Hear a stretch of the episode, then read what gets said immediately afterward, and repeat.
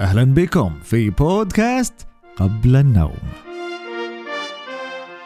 حيث أسرد لكم أعزائي الأطفال قصص ما قبل النوم. اليوم أعزائي الأطفال عندي لكم قصة أيضا يعلمها أهلكم. قصة نحبها وأنا شخصيا أحبها كثيرا. اختلف الناس على اسمها يقولون فولا يقولون بياض الثلج سنو وايت. كل هذه الأسماء تعود إلى جميلة الجميلات. لنطلق عليها بياض الثلج. إذا اليوم معنا بياض الثلج. ومن جمال بياض الثلج أن أسنانها أيضا بيضاء. وهي تقول لكم اذهبوا ونظفوا أسنانكم. هيا نظفوها حتى نبدأ الآن. وحتى نبدأ القصة أتمنى أن تغلقوا عيونكم وتستمعوا لي وأنا أروي هذه القصة. سأعد إلى الثلاثة وأبدأ بسرد هذه القصة. واحد اثنان ثلاثة. في قديم الزمان كانت تعيش ملكة وربما جلست قرب النافذة تخيط الملابس. فشكت إصبعها بالإبرة فسقطت من إصبعها ثلاث قطرات من الدم على الثوب الذي كانت تخيطه فأعجبها جمال لون الدم الأحمر مع الثلج الأبيض فقالت ليتني أرزق مولودا أبيض كالثلج وأحمر كالدم وأسود كالليل. وبعد مرور فترة من الزمن رزقت الملكة بطفلة أسمتها مم ماذا أسمتها برأيكم؟ نعم أسمتها بياض الثلج. وبعد هذا للأسف توفيت الملكة. تزوج الملك من ملكة أخرى رائعة وجميلة وكانت شديدة الإعجاب بجمالها. وكانت للملكة مرآة سحرية معلقة على الجدار وكانت تقول لها أيتها المرأة المعلقة على الجدار من هي أحلى سيدة بين سيدات هذه البلاد؟ فكانت تقول أيتها الملكة أنت أجملهن جميعا وأقسم أن بياض الثلج أحلى فتنة. فغضبت الملكة فطلبت من الصياد أن يأخذ بياض الثلج إلى الغابة ويقتلها هناك؟ مم. ولكن بياض الثلج توسلت للصياد. ألا يقتلها ويدعها تذهب لحال سبيلها فتركها تذهب بعيدا في الغابة. شهدت بياض الثلج كوخا للأقزام السبعة وحكت لهم قصتها وطلبت منهم أن تبقى معهم بشرط أن تنظف الكوخ وتطهو لهم. وافق الأقزام. وقفت الملكة قبالة المرآة يوما وسألتها. من هي أحلى سيدة بين سيدات هذه البلاد؟ لم تصدق أذنيها عندما سمعت الجواب الآتي. أيتها الملكة أنت رائعة جدا جدا ولكنني يجب أن أقول الحقيقة. أقسم أن بياض الثلج لم تمت وهي لا تزال حية. فبيتها صغير في كوخ بعيد قائم فوق التلة. ومع أنك أيتها الملكة رائعة فإن جمال تلك الفتاة الفائق يجعلها أكثر جمالا. وحاولت الملكة عدة مرات قتل بياض الثلج ولكن الأقزام ينقذونها في كل مرة. الأقزام مخلصون إلا أن أحدث محاولاتها نجحت وظلت بياض الثلج فاقدة وعيها بسبب أكلها لتفاحة مسمومة. أعطتها لها الساحرة وكل هذا بسبب زوجة أبيها الملكة الجديدة التي تريدها أن تذهب وتختفي فتصبح هي الجميلة الوحيدة والأجمل في العالم. وحسبها الأقزام أنها ماتت ووضعوها في تابوت زجاجي وكان الأقزام يتناوبون على حراستها في كل يوم. إلى أن جاء ابن أحد الملوك ووجد التابوت الزجاجي فلم يستطع أن يرفع عينيه عن تلك الفتاة الرائعة الجمال. جمالها أخاذ جدا جدا جدا جدا جدا جدا جدا جدا. فتوسل للأقزام أن يعطوه التابوت ويعطيهم ما يريدون. وفي بادئ الأمر رفض الأقزام طلبه وظل يتوسل إليهم حتى أشفقوا عليه وأعطوه التابوت.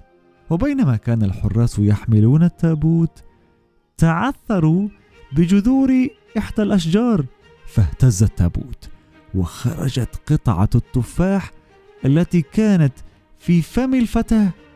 الفتاة من هي الفتاة؟ نعم. من هي؟ قولوا لي من هي الفتاة؟ نعم إنها بياض الثلج وفتحت الفتاة عينيها ورفعت غطاء التابوت وصاحت. أين أنا؟ أين أنا؟ أين أنا؟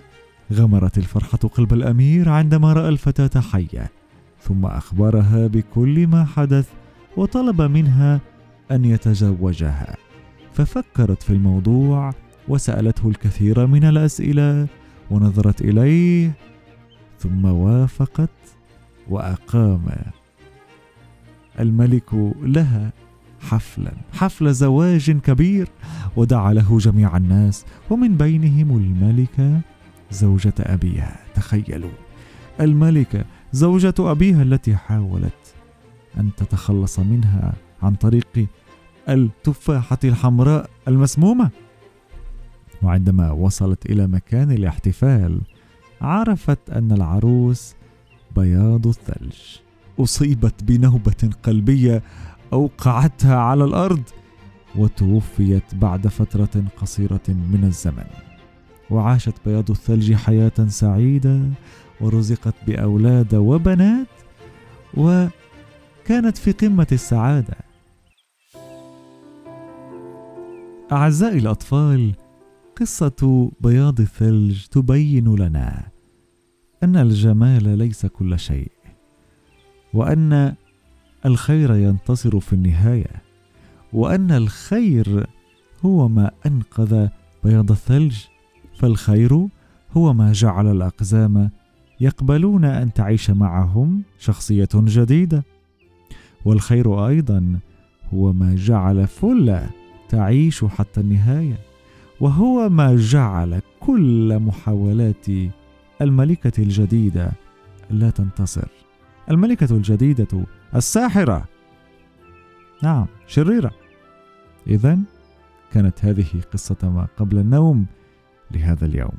وقبل أن ننهي الحلقة لا بد لنا من أن نسمع رسائلكم. قبل أن نسمع الرسائل يجب أن أخبركم أنكم تستطيعون رؤية هذه الحلقة على يوتيوب كفيديو أتكلم فيه مع الميكروفون. وأيضا أخبركم أنكم تستطيعون إرسال رسائلكم الصوتية عن طريق تطبيق أنكور في صفحة بودكاست قبل النوم. أما الآن مع رسائلكم. السلام عليكم. السلام عليكم عم عبد الرحمن. أنا أنا أنا رأت حمدان عطاوي. أنا من الغار عمري خمس سنين. شكرا على القصص الجميلة.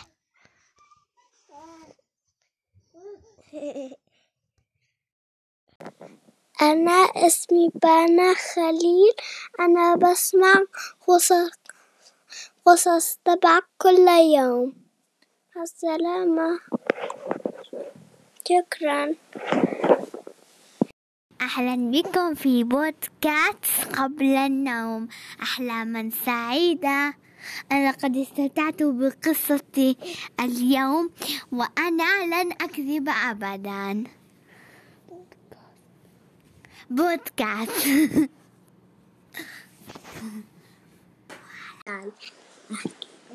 أهلا بكم في بودكاست قبل النوم. شكرا أم عبد الرحمن أنا اسمي لميس.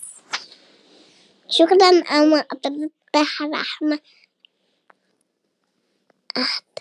أحكي قصص حلوة حلوة.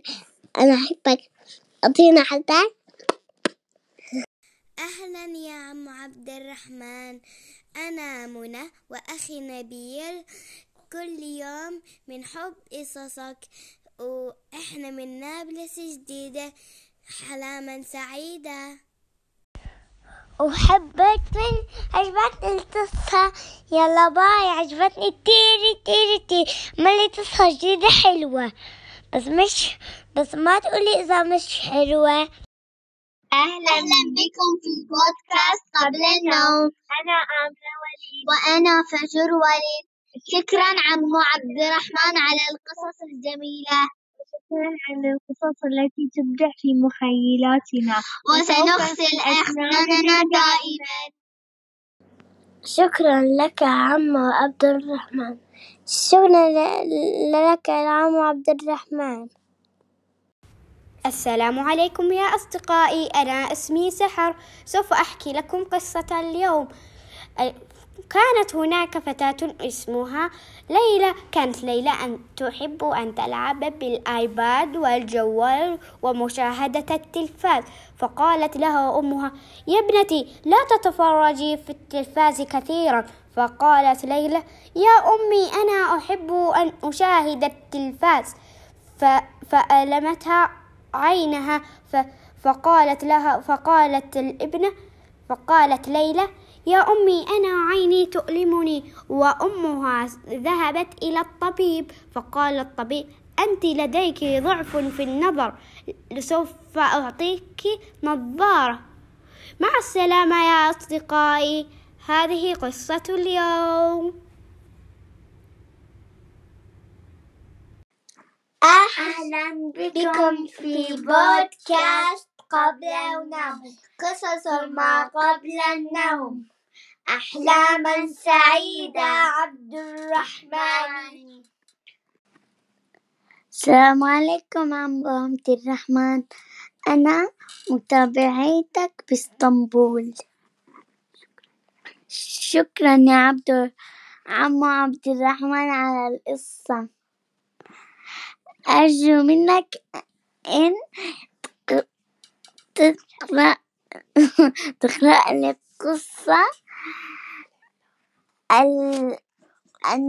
العملاقة. كانت هذه قصة ما قبل النوم. لهذا اليوم أحلاما سعيدة.